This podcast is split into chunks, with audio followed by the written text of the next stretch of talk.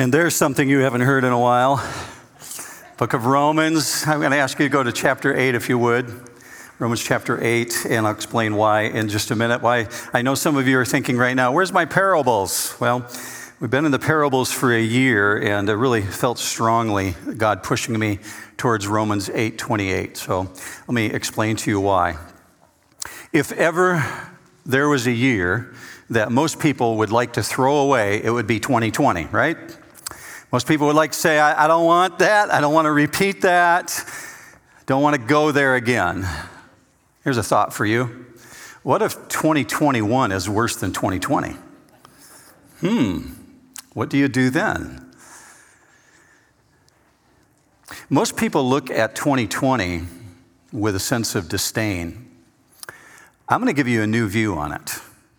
And I'm going to take you to Romans 8:28 to do that. If ever there was a time for the church to be the voice of the one crying in the wilderness, prepare the way of the Lord, it's 2020. This particular year, um, my wife announced to me prior to Thanksgiving that we were going to be getting our Christmas decorations up early.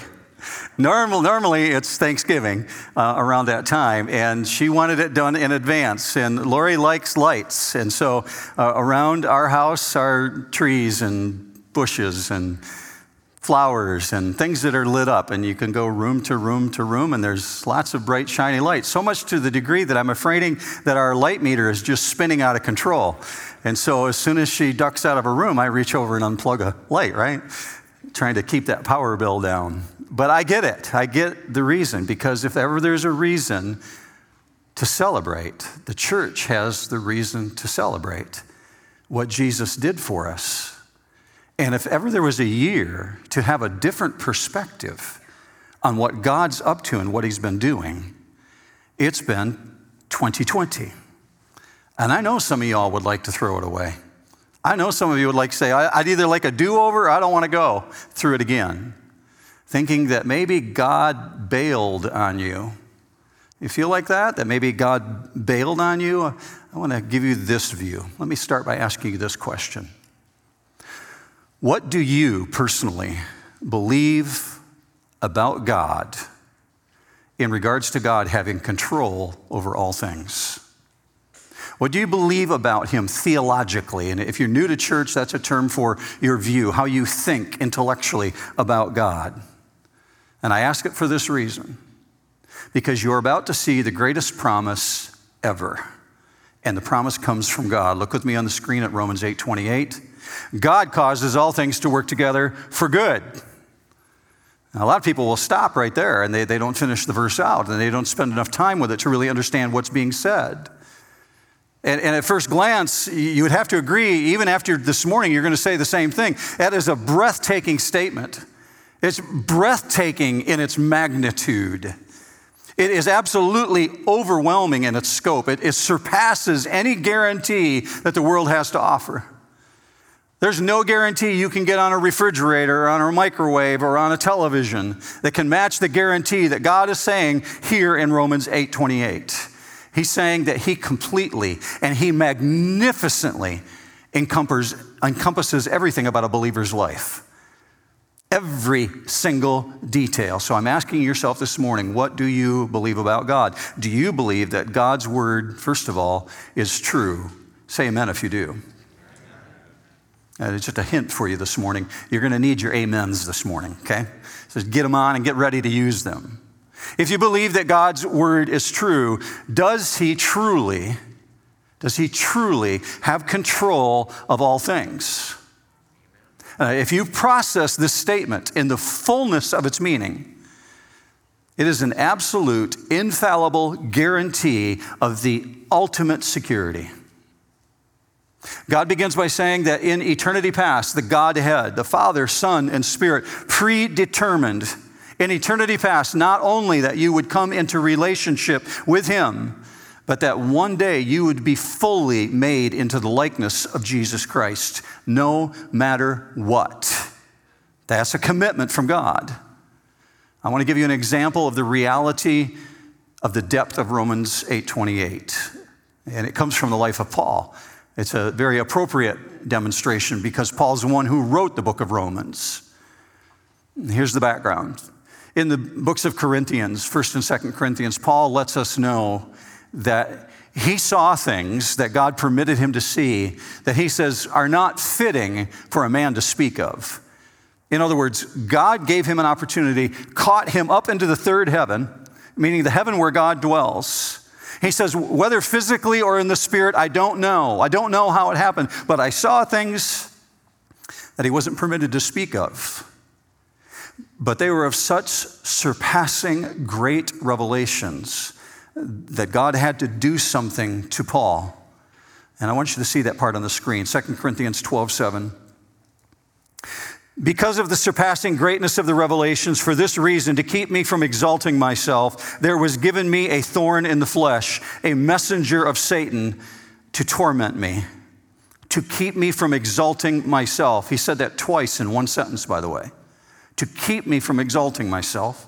Concerning this, verse 8, concerning this, I implored the Lord three times that it might leave me. Verse 9, and he has said to me, My grace is sufficient for you for power is perfected in weakness.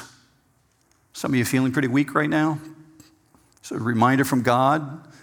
He does something in the midst of your weakness. Keep going with this verse. Most gladly, therefore, I will rather boast about my weaknesses, so that the power of Christ may dwell in me. Therefore, I am well content with weaknesses. And I bet a lot of you can identify with these weaknesses he lists here. I know I can. With insults, with distresses, with persecutions, with difficulties, for Christ's sake. For when I am weak, then I am strong. Romans 8:28 is all about God's objective and God's objective is about making you more like Jesus. So here's what I'm telling you and I want you to carry out the door with you this morning. There is purpose in your pain. A lot of people watching from home right now, people watching from work. Those of you in the auditorium, whatever you're walking through right now, if you're a believer in Jesus, there is a purpose in what you're going through. There's purpose in your pain. And many people say, I could go through a lot. Like I could take on a lot of pain if I knew, if I knew that it was for Christ's sake. Like what Paul's writing about here, for Christ's sake, when I'm weak, I'm strong. Well, that's exactly what God's telling you through Romans 8. There is purpose in your pain. So if you haven't opened your Bibles yet to Romans chapter 8, maybe you have it electronically, you do want to do that. If you're at home, open your Bible up, go to Romans chapter 8, verse 28, and we'll be in there together, and then we'll transition over to communion in just a minute. Look with me on the screen at this particular verse or at your own copy of God's word. Romans 8:28 and we know that God causes all things to work together for good to those who love God, to those who are called according to his purpose. Paul is stating a basis for why you can have this confident expectation. And the basis is part of four core principles. They're in your notes this morning. They're going to come up on the screen as well. Verses 24 through 29, Romans 8, 24 through 29, form a core of four purposes why you can have a confident expectation. That even though 2020 seems like a total washout to the rest of the world, you can understand that God's working in the midst of it. And all four of these core purposes are based on the purposes of God. Let me show you the four up here on the screen. His purpose is in verse 24 that he will bring about a regeneration. He says, I'm going to make everything new. He's going to bring about a regeneration in hope that we have been saved, Paul writes about. And in verse 26, his purpose is, is that he's intimately aware of every need that you have. And he does respond. That's in verse 26. Here's the third one. This is the one we're looking at this morning. His fourth core his purpose is that He's working in the midst of all the things going on in your life. He's going to bring them about together for good. That's verse 28. And verse 29, just looking ahead, we can't get into it, but there's another purpose in there in verse 29. His purpose is that He's conforming you, He's conforming us to the image of Jesus. And here's what it demands for you this morning it demands that we define the word good in the way that God would define it. Not in the way that you and I would define it, in the terms that God is producing, not in our terms. If you believe that God knows your greatest good, would you say amen? Let me ask you one more time so you can say it a little more gusto. Do you believe that God knows your greatest good? Okay. If you believe that, then you have to define good based on God's terms. God knows your greatest goods. It's known to Him to the fullest degree possible, much better than we could ever possibly know our greatest good. He knows it. So, as a result, in pursuit of this final good, He may allow into your life relationship difficulties, financial difficulties, physical difficulties emotional difficulties in order to bring about your greatest good. And sometimes it may not even be about you, it might be about the people who are watching you. You're a believer in Jesus, you like to worship Jesus, people are watching you. It may not be only about you, but rather the people who surround you who don't even know Jesus yet. So, in the big picture, Paul's writing, we know all things, the bitter things and the sweet things. All the hard things and the good things, they're working for our ultimate good. Maybe not for your immediate good, but for your ultimate good. In other words, all hardship is endurable because everything, even the most damning trial, that you're going through. God says, I'm working in the midst of that. You got a relationship that blew up this year? You got a cancer diagnosis you didn't expect? I know there's people who are watching us this morning who are watching from a hospital bed. It doesn't feel good in this moment. It doesn't feel like the immediate good is working to my benefit. God says, I'm in the midst of that. And, and, the reason you can lean into this strength, we can't get into it, as I said, is in verse 29. It's a most massive pillar. It's telling you in verse 29 that God is omniscient. Here's another chance to say amen. Do you believe that God knows all things? Okay. Because he's omniscient, because he knows all things, Paul wrote verse 29 with a great degree of confidence. And he says, Those whom he foreknew, he also predestined these promises are built on God knowing. God knowing He has omniscient capacity, meaning God has everything under control. So let's break it down. Verse 28, just the first three words. And we know. These three words he stated with absolute certainty. And I want you to understand, Paul is not stating that with personal opinion. It's not Mark's personal opinion. He backs it up with the authority of God's word. He's setting forth a reality based on the character and the nature of who God is. Let me give you three examples of that. Look with me on the screen. Malachi 3 6. For I, the Lord, do not change. Or what about this one? Hebrews 13 8. Jesus Christ is the same yesterday, today, and forever. It's a great promise. I'm so glad that's true. First of all, because He's God. And therefore, he's not going to change his mind about saving you and forgiving you of your sin. He's not going to change his mind when you step up to heaven one day and say, you know what? I decided not to let you in. I, the Lord, do not change. I'm the same yesterday, today, and forever. That's totally not like us. We change all the time. You're older than you were when you walked in the door this morning. We change constantly. God says he doesn't change. And here's the third one Isaiah 46 9. I am God and there is no other. I am God and there's no one like me, declaring the end from the beginning and from ancient times the things which have not been done, saying, My purpose will be established and I will accomplish all my good pleasure. So, Paul's writing with God's own authority, we know beyond a doubt that every aspect of our life, and I'm talking about here in December of 2020, after watching your nation, your entire planet, go through what most people would say, I'd like to throw that away. I'd like a do over on this. That in the midst of that, every aspect of our life, here, 2020, and in all eternity, it is all in God's hand. Here's what it means for you your life this morning is a display of God's good purposes. Now, how you choose to react to it is absolutely, definitely up to you. But your life is a display of God's good purposes, His own purposes. And I'm right here with you. I'm here to say it's not always understood.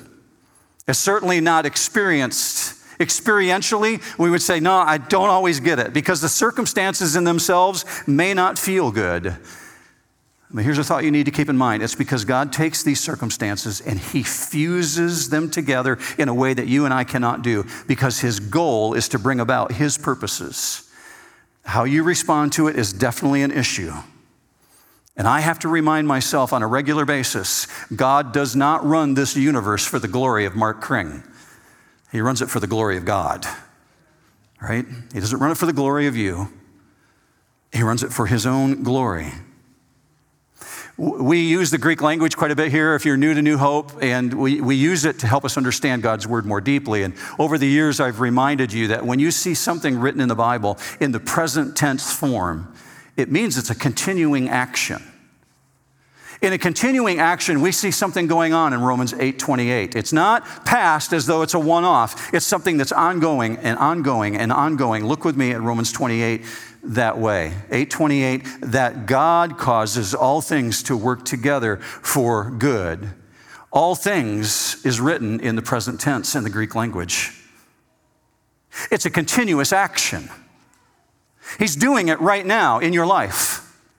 Whatever trouble you walked in the door with this morning, whatever trouble you might face this week, whatever downturn there might be or upturn, God's causing that to work together. It, it just makes you want to stop right at this moment and just calm your heart and just send up a silent cheer to God. Yay, God. I'm glad you got this in control because I don't. Thank you, God. Because what you should see so far at this point is God is definitely saying to you, He has not bailed on you just because things go bad in your life or because things go good in your life. We'll get into that more in a little detail in just a moment. He's actually working in every circumstance. So let's look at who's doing this. Break it down to two words God causes. You see this on the screen? God causes. Let's just state the obvious. God is the subject here. He's the one causing everything to culminate in good. And he does it for a specific group of people, as you'll see in just a moment. That means it requires God's action to fulfill the promise. Here's why I point this out. You might have a copy of the King James Bible. And the King James Bible, doesn't even say the name God in it. Actually, some of the more ancient texts don't have God causes all things. It doesn't mean that those translations are wrong. The more modern translations actually put God's name in there so that you can understand it a little bit better here's what's implicit within it something has to be causing the action. So in the King James Version, it actually just says, all things work together for good. More modern translations put the subject in there God causes all things to work together for good. For this reason, things can't act on their own. This communion tray this morning can't get up and walk away. One of you would have to pick it up and carry it away. It's not possible. It, it's a item, it's a thing.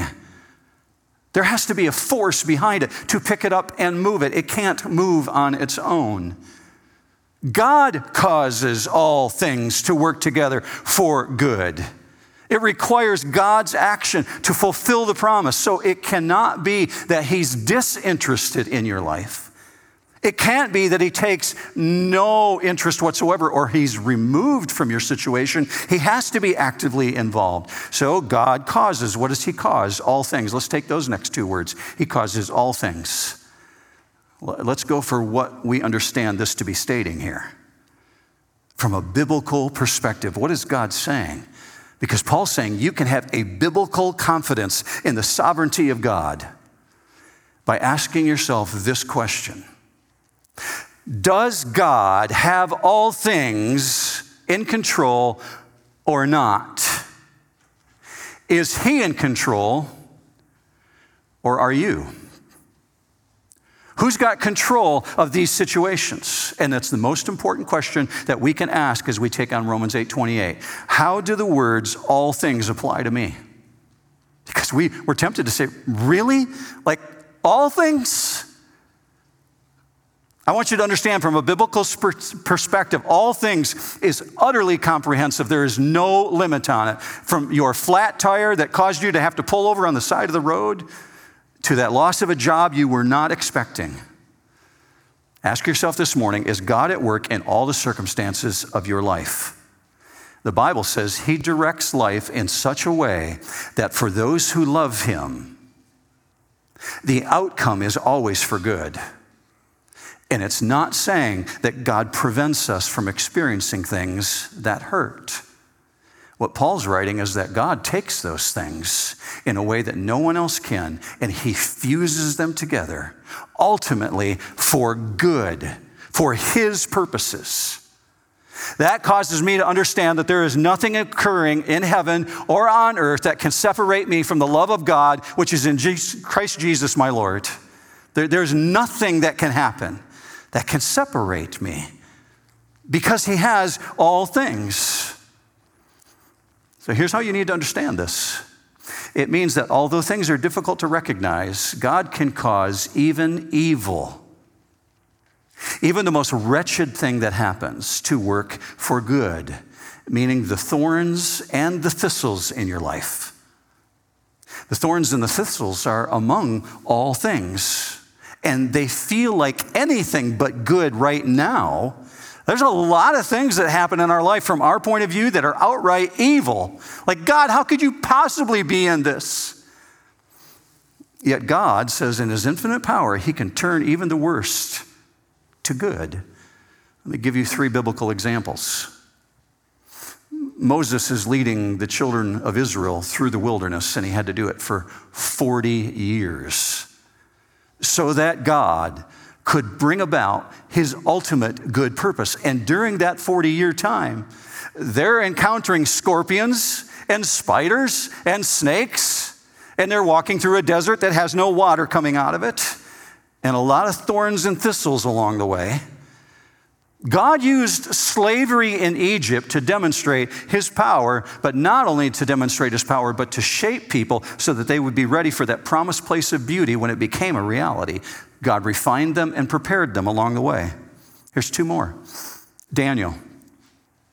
Daniel's thrown into a cave. I don't know if you ever thought of the lion's den that way, but that's the way they did it in Babylon. They opened up a hole in the ground, dropped him in a cave, rolled a stone over the top of the cave, and left him there to be consumed by the lions. You think it felt good that night when the lions were breathing their hot breath upon him?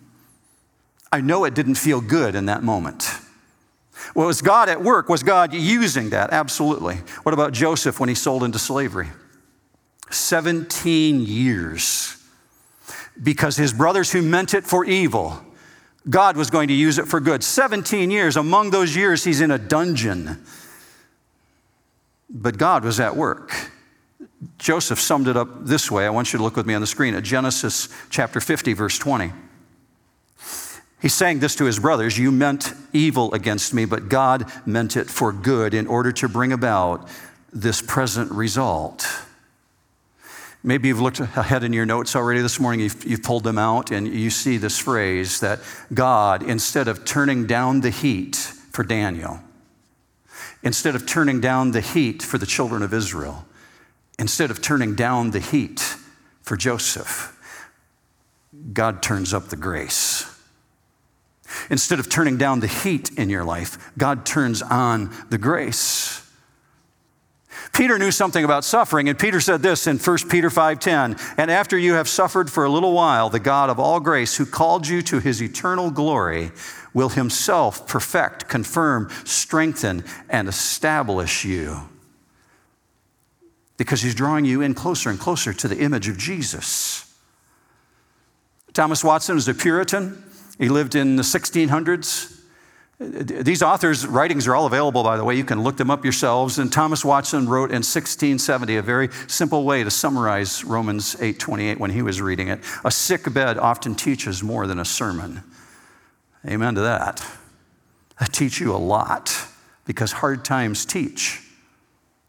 I am way more kind, way more patient, way more sympathetic at this stage in life than I was in my 20s. And I thought I was pretty patient back then. I thought I was kind back then. Well, maybe not so much, but I've learned. I've learned through hard times. I've learned to be more sympathetic. I've learned to be more patient, to be more compassionate. I've definitely learned how to be more gentle because hard times teach to the degree that God can even use the evil of sin as a mechanism to bring about good. And that has to be true, church. That has to be true if the all things can be taken at face value. Because here's what happens with sin in your life. If you're a believer in Jesus Christ, sin in your life causes you to despise sin. What happens when you despise sin, especially failure in your own life? Well, when we fail, weakness becomes evident, and we're driven to seek God. We're driven to seek Him for restoration. God causes even sin to be used for good, but the ultimate, supreme reality of turning all things to good is seen in the death of Jesus. God took the ultimate evil, which Satan himself delivered, to turn into the ultimate good. The ultimate gift of God is seen in the death of Jesus. It's the greatest conceivable gift that could be given to you. So bear down in verse 28 again. Look with me one more time at the screen. And we know that God causes all things to work together for good. Now, I said how you define good is really, really crucial. Going forward, I have to look at good the way that God would look at good. What Paul writes of here is not always what I think of good. In, in this verse in verse 29 as you go forward in romans 8 28 go to 29 the good is actually identified as the conformity to the image of jesus. That's the good that he's doing in your life. Now with that in mind just think this thought through. I bet you would agree with this advances in your character, things that have shaped you over a period of time, more often than not have come to you as a result of hard things that you're going through. Right? The advances in your character, more often than not, are a result of hard things that you've gone through. You want an example of that? Just look at the United States military. The military knows six weeks of basic training will shape and conform you they will physically shape you and mentally shape you, and they know they can do it in six weeks of basic training. But no one signs up, signs up for the Air Force, the Army, the Navy, the National Guard, the Coast Guard. Nobody signs up for that saying, I can't wait for basic training. Everybody who's gone through basic training would say, that wasn't so much fun, but it was producing the end result.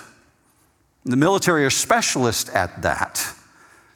For that reason, it's why you and I don't like to pray, God, do whatever you have to do to bring about your purpose.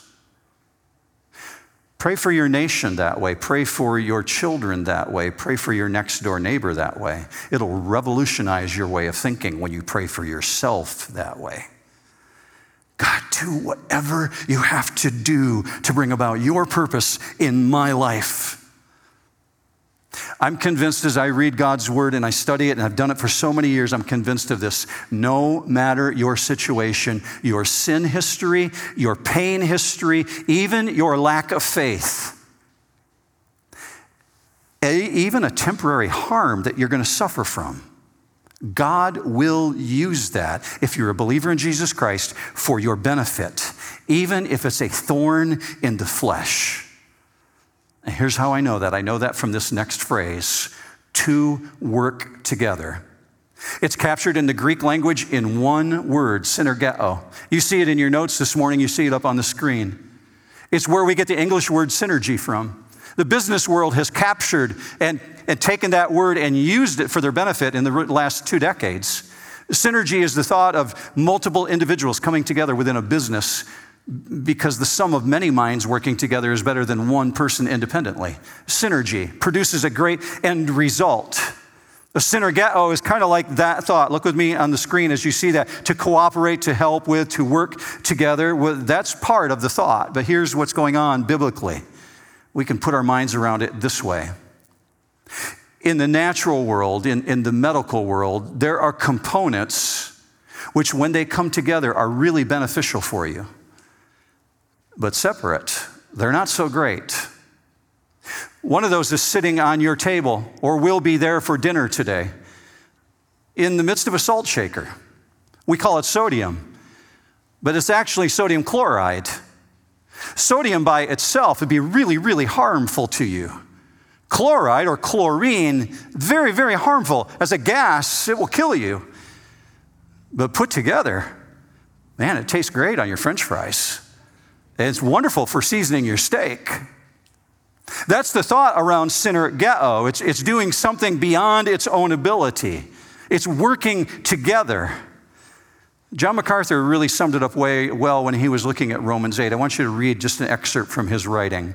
He said it this way It is not that things in themselves work together to produce good. It is God's providential power and will, not a natural synergism of circumstances and events in our lives that causes them to work together for good. See, Paul's saying not all things are good, but with synergeo, with God causing them, all things are turned for good by God. God is the chemist, if you will. He's the one who's mixing it together. If you belong to Him in Jesus Christ. Now, David wrote about that very issue. I want you to maybe even write this down in the margin of your Bible. Look at the book of Psalms with me very quickly. Paul or David wrote about this very issue. Psalm 25:10. All the paths of the Lord are loving kindness and truth. How, how, David? Who is that true for? To these people, to those who keep his covenant and his testimonies. That means no matter the road that you're on this morning, I don't know what you're walking through right now. Those of you who are watching online, I, I don't know what you're walking through. Same for everybody in the auditorium. I don't know what you're personally encountering. But no matter the road that you're on or that you've been on, Jesus will take that and he can turn that into loving kindness for you. Now, sometimes that might mean that he saves you from going through a horrible car accident by allowing your car to break down. You don't know the things that God has spared you from. But sometimes that might mean, on the reverse, letting you go through a tragedy in order to conform you and draw you closer to the image of Christ, or so that people watching you can be drawn to Jesus Christ. So that you can look back eventually and say, Oh, I get it.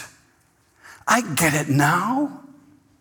I received an email from someone this week who sent me a note saying that in their family, a family member of theirs would have never come to the place where they're willing to discuss the things of Jesus were it not for COVID 19. I know of three individuals who came to faith in Jesus in the last three weeks through virtual church because they were willing to watch in a way that they wouldn't have previously watched or come to a church service. Is God at the work in, the, in work at work in the midst of that? Absolutely, He is. We, we see God working, so we can say, I, I get it now. That absolutely demands that we are the ones who keep His ways, that we belong to Him if we want that purpose to be working through us. Let me show you an example of Moses was constantly trying to drill this into the heads of the children of Israel as he's leading them from Egypt into the promised land. Me give you an example of that. When Moses wrote this in Deuteronomy chapter 8, he said it this way. Verse 15 God led you through the great and terrible wilderness with its fiery serpents and scorpions and thirsty ground where there was no water. Uh, my wife would be out at that point. You got snakes crawling around and scorpions, right? Like, I don't want anything to do with this. But God's taking them through the midst of this thirsty ground where there's no water. He brought water for you out of the rock of flint. In the wilderness, He fed you manna, which your fathers did not know, that He might humble you and He might test you to do good for you in the end. So God didn't lead his people in order to do evil to them, but to bring about good. And the good sometimes comes in the way of refining you in a way that you can't possibly see. And I'm saying this for you, especially if you're from a hospital bed this morning. Even in the midst of your awful circumstances, even when it seems hopeless, God's word says things like this 2 Corinthians 4. Therefore, we do not lose heart, but though our outer man is decaying, yet our inner man is being renewed day by day. For momentary light affliction is producing for us an eternal weight of glory far beyond all comparison. I got to be honest with you, New Hope. I don't really like the fact that Paul called it momentary light affliction, right? Because it doesn't feel like that in the midst of what individuals are going through, and I know individuals who are going through horrific things, it does not feel momentary and it does not feel light. But from God's perspective, it's just an eye blink, and it's producing in you the weight of glory.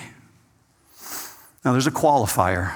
This amazing promise has to have a hook.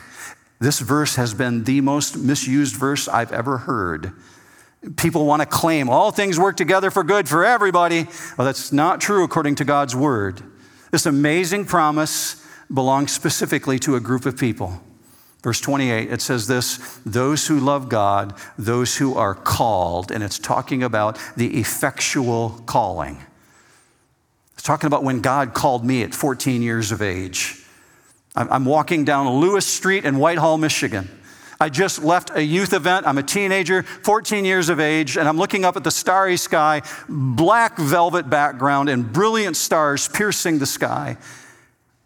I realized how massive and awesome this creator is. And for whatever reason, God used natural revelation to drive me to my knees. Because that very night, when I went home and went to sleep, I had the most horrible dream I've ever had. And all these years later, I can remember as a 14 year old laying on a stone table in my dreams with flames shooting up around me, and I couldn't make any sense of it.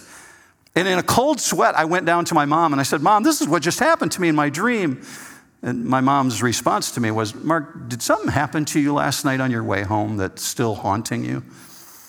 And I told her about my encounter just looking at the creation of God in the midnight sky. She said, It sounds to me like God's working on your heart, and maybe He's trying to get your attention. And I knew, because I knew that I knew without telling her, that I had been pretending to be a Christian all those years up to age 14. I had fooled people in church, I had fooled people in my family, but I never fooled God. And God caused an effectual call on me.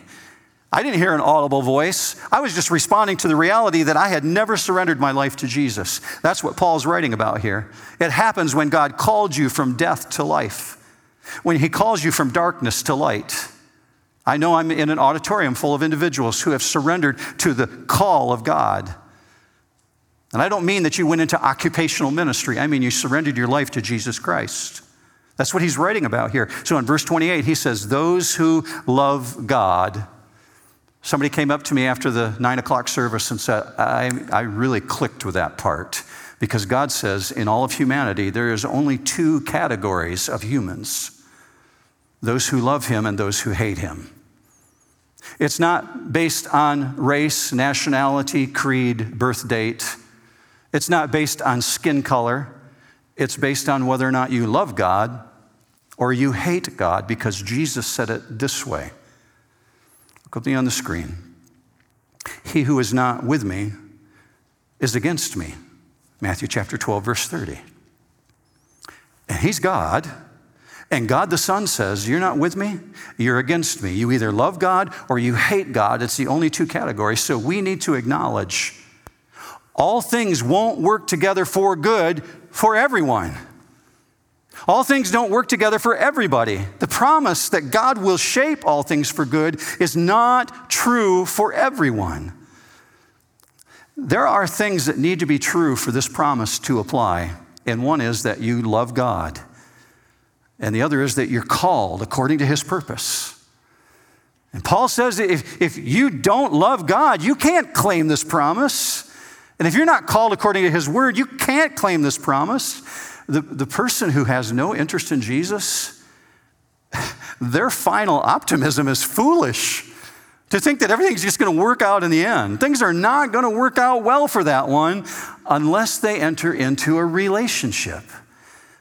Leaving God completely out of the mix is ultimately going to end very, very badly.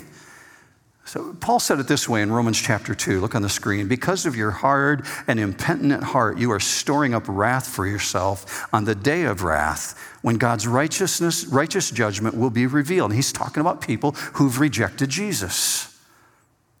So, how we respond to God's activity definitely directly affects our earthly future and our eternal future. For this reason, from, from an earthly point of view, a man may look like he's doing really poorly. He might be sitting down by the front door right now with a cardboard sign saying, I work for food. Or he might be the individual that pulls up alongside that man with a beamer and he's got a business suit on and he looks really good. From our point of view, we might be putting people into a category and say, well, that one looks prosperous, he's doing great. That one looks poor, he's doing terrible. But hear that in this category, God's saying, do you love God or do you hate God? Because if he does not love God and is not called according to God's purpose, all of his experiences are not leading ultimately to good, but to misery. So, if a person has pleasant things in their life and they drive a nice car and they can dress really well, He's storing up wrath for himself if he's not thanking God for those things. And if a person has misery in their life and they're walking through lots of pain, but they're not trusting God, they're storing up wrath for themselves because they have a hard and impenitent heart. So, what does it mean for you this morning? What does it mean for you to love God? No, we can't love Him simply by supplying His needs. God has no needs, right? We do that on earth. We give things to each other to express love, but God doesn't need things. So I can't give him anything. What does it mean to love him? To be a Christ follower is never represented as a static relationship. It's always represented in Scripture, and I know you've seen this in the parables. It's always represented by what are you producing in your life? Producing fruit, hopefully. The fruit doesn't save you, but it's an evidence that you're in relationship with God. You can do things by producing fruit in your life as an expression of your love for God. By definition, a relationship continues to develop. It has to be growing, or it's not a healthy relationship. And so it grows healthier and deeper, and you go into it with your whole heart. So Jesus summed it up really well. He said it this way John 14, 15. If you love me, here's how you love God you will keep my commandments. See, the love comes first. You're already in the relationship with Him. And as a result of that, you keep the commandments. You don't keep the commandments in order to love God, but it's a reflection of loving God. That's the kind of love that prompts you to follow God's commandments in your life and do what He's called you to do. And it's demonstrated by your daily actions. Let's finish this up. It says, those who are called. I want to bear down on that part because it's the last Greek word I'm going to give you this morning. We're just about done. Those who are called. And I told you it's talking about this effectual call. It's the Greek word kletos. In its purest form, kletos means to be invited. Like you receive an invitation in the mail to a, a Christmas party. Somebody's invited you, but there's much more going on here in the biblical word that's being used. It, it actually means to be summoned to be commanded to come before. And as a result of the summoning, an individual who believes in Jesus is given salvation. If, if, you're not hearing me clearly on this, perhaps it'll help you to see it in writing. Look at John Piper's quote on the screen. He said it this way God's call is his effectual summoning of people into a relationship with himself. This calling takes place in accordance with God's purpose that purpose being ultimately can conform us to the likeness of his son. So in this case, the summoning means a positive response. You showed up if you're a believer in Jesus. You said, I hear that. I'm going to respond to that call. You heard God's invitation and you responded. And from your point of view, you entered into the relationship of your own free will. But from God's point of view, you were called in accordance with His purposes. That is to say, this the salvation event in your life is never to be looked on as a lucky event in your life. Like, wow, was I fortunate to be raised in a Christian home? Or I was so fortunate to attend that church service where I heard the gospel. I was really lucky. No, never. It was God's purpose to call you. God was orchestrating that event to bring you in. It's always been His eternal purpose. So in 2020, Paul is saying for you that you can apply to yourself today, you can wear this on your sleeve over the next couple weeks going into Christmas so that all your friends who are watching you will know. Paul is not saying that all things work together for good for Christians some of the time when their love relationship with God is really, really good and some things are not working out so good for Christians when they're not doing so good in their love relationship. No, that's not what he's saying. He's saying, You were called, you were called into relationship with God, and all things work for good all the time because God is the one orchestrating all of the events according to his purpose. It's the last four words according to his purpose.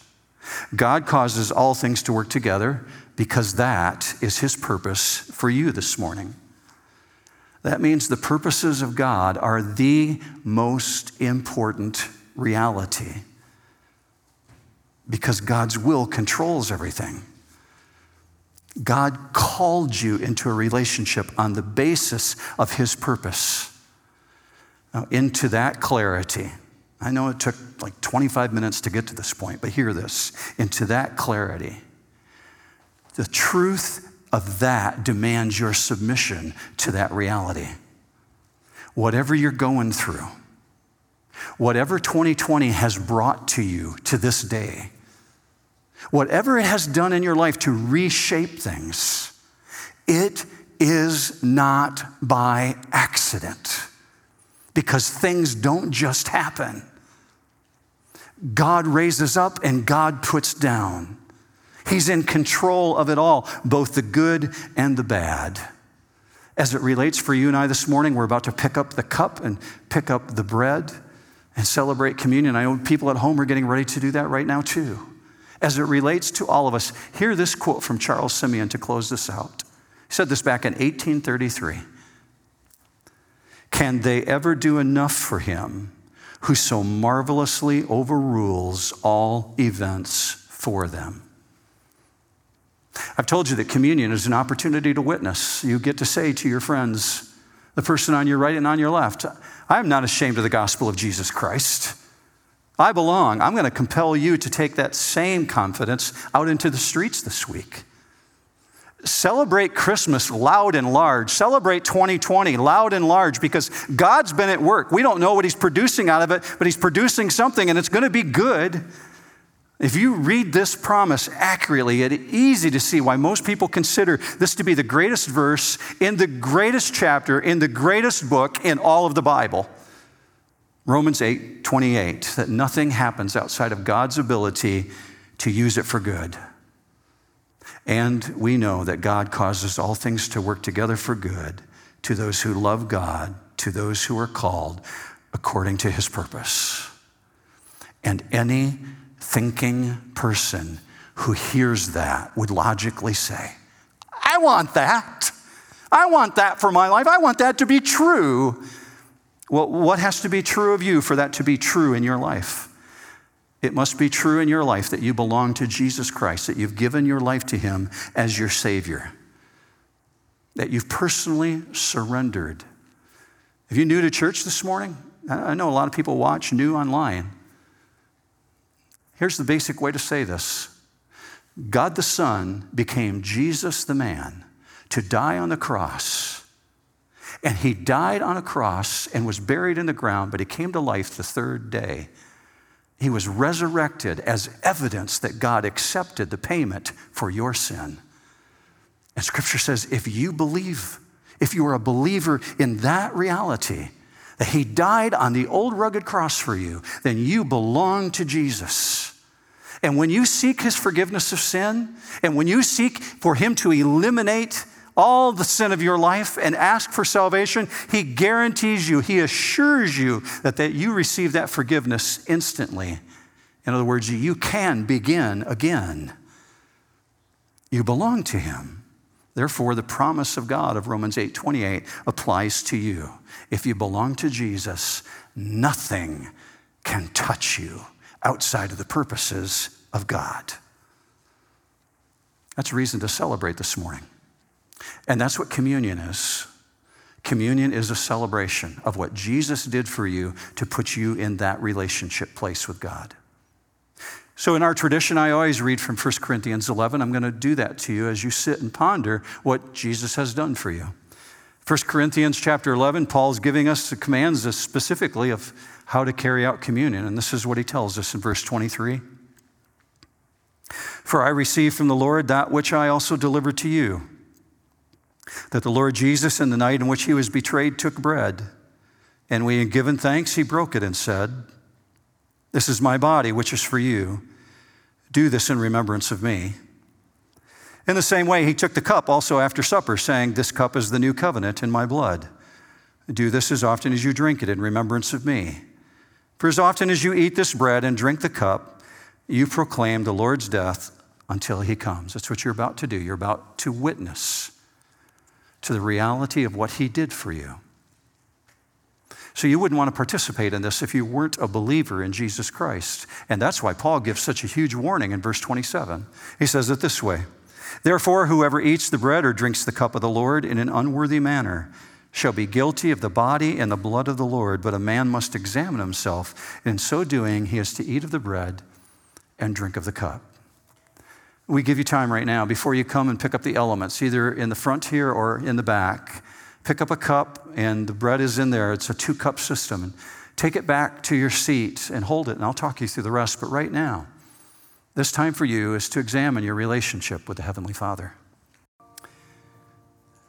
If you're able to stand, can I invite you to stand with me? I'm going to ask you to do that at home as well in the privacy of your own home. You've got family members maybe around you, or maybe you're all by yourself. Go ahead and stand with us. We're told on the night that Jesus was betrayed, he held up bread. He said, This bread will represent my body, which is broken for you.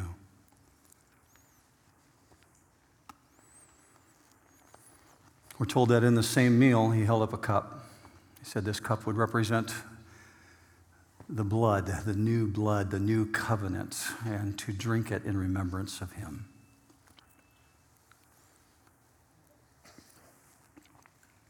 Father, I thank you for the witness of this church.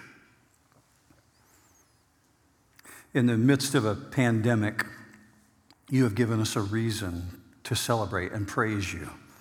You're working in the midst of this, even if we can't always see it. So I praise you for the witness of these individuals who are not ashamed of the gospel of Jesus Christ and are willing to be bold about it. Send us out now, Father, with your blessing. Use us this week, not just this afternoon, but use us in the weeks ahead as we come towards Christmas, that we would celebrate well that you are at work. And all God's people said, Amen. Have a great week, New Hope.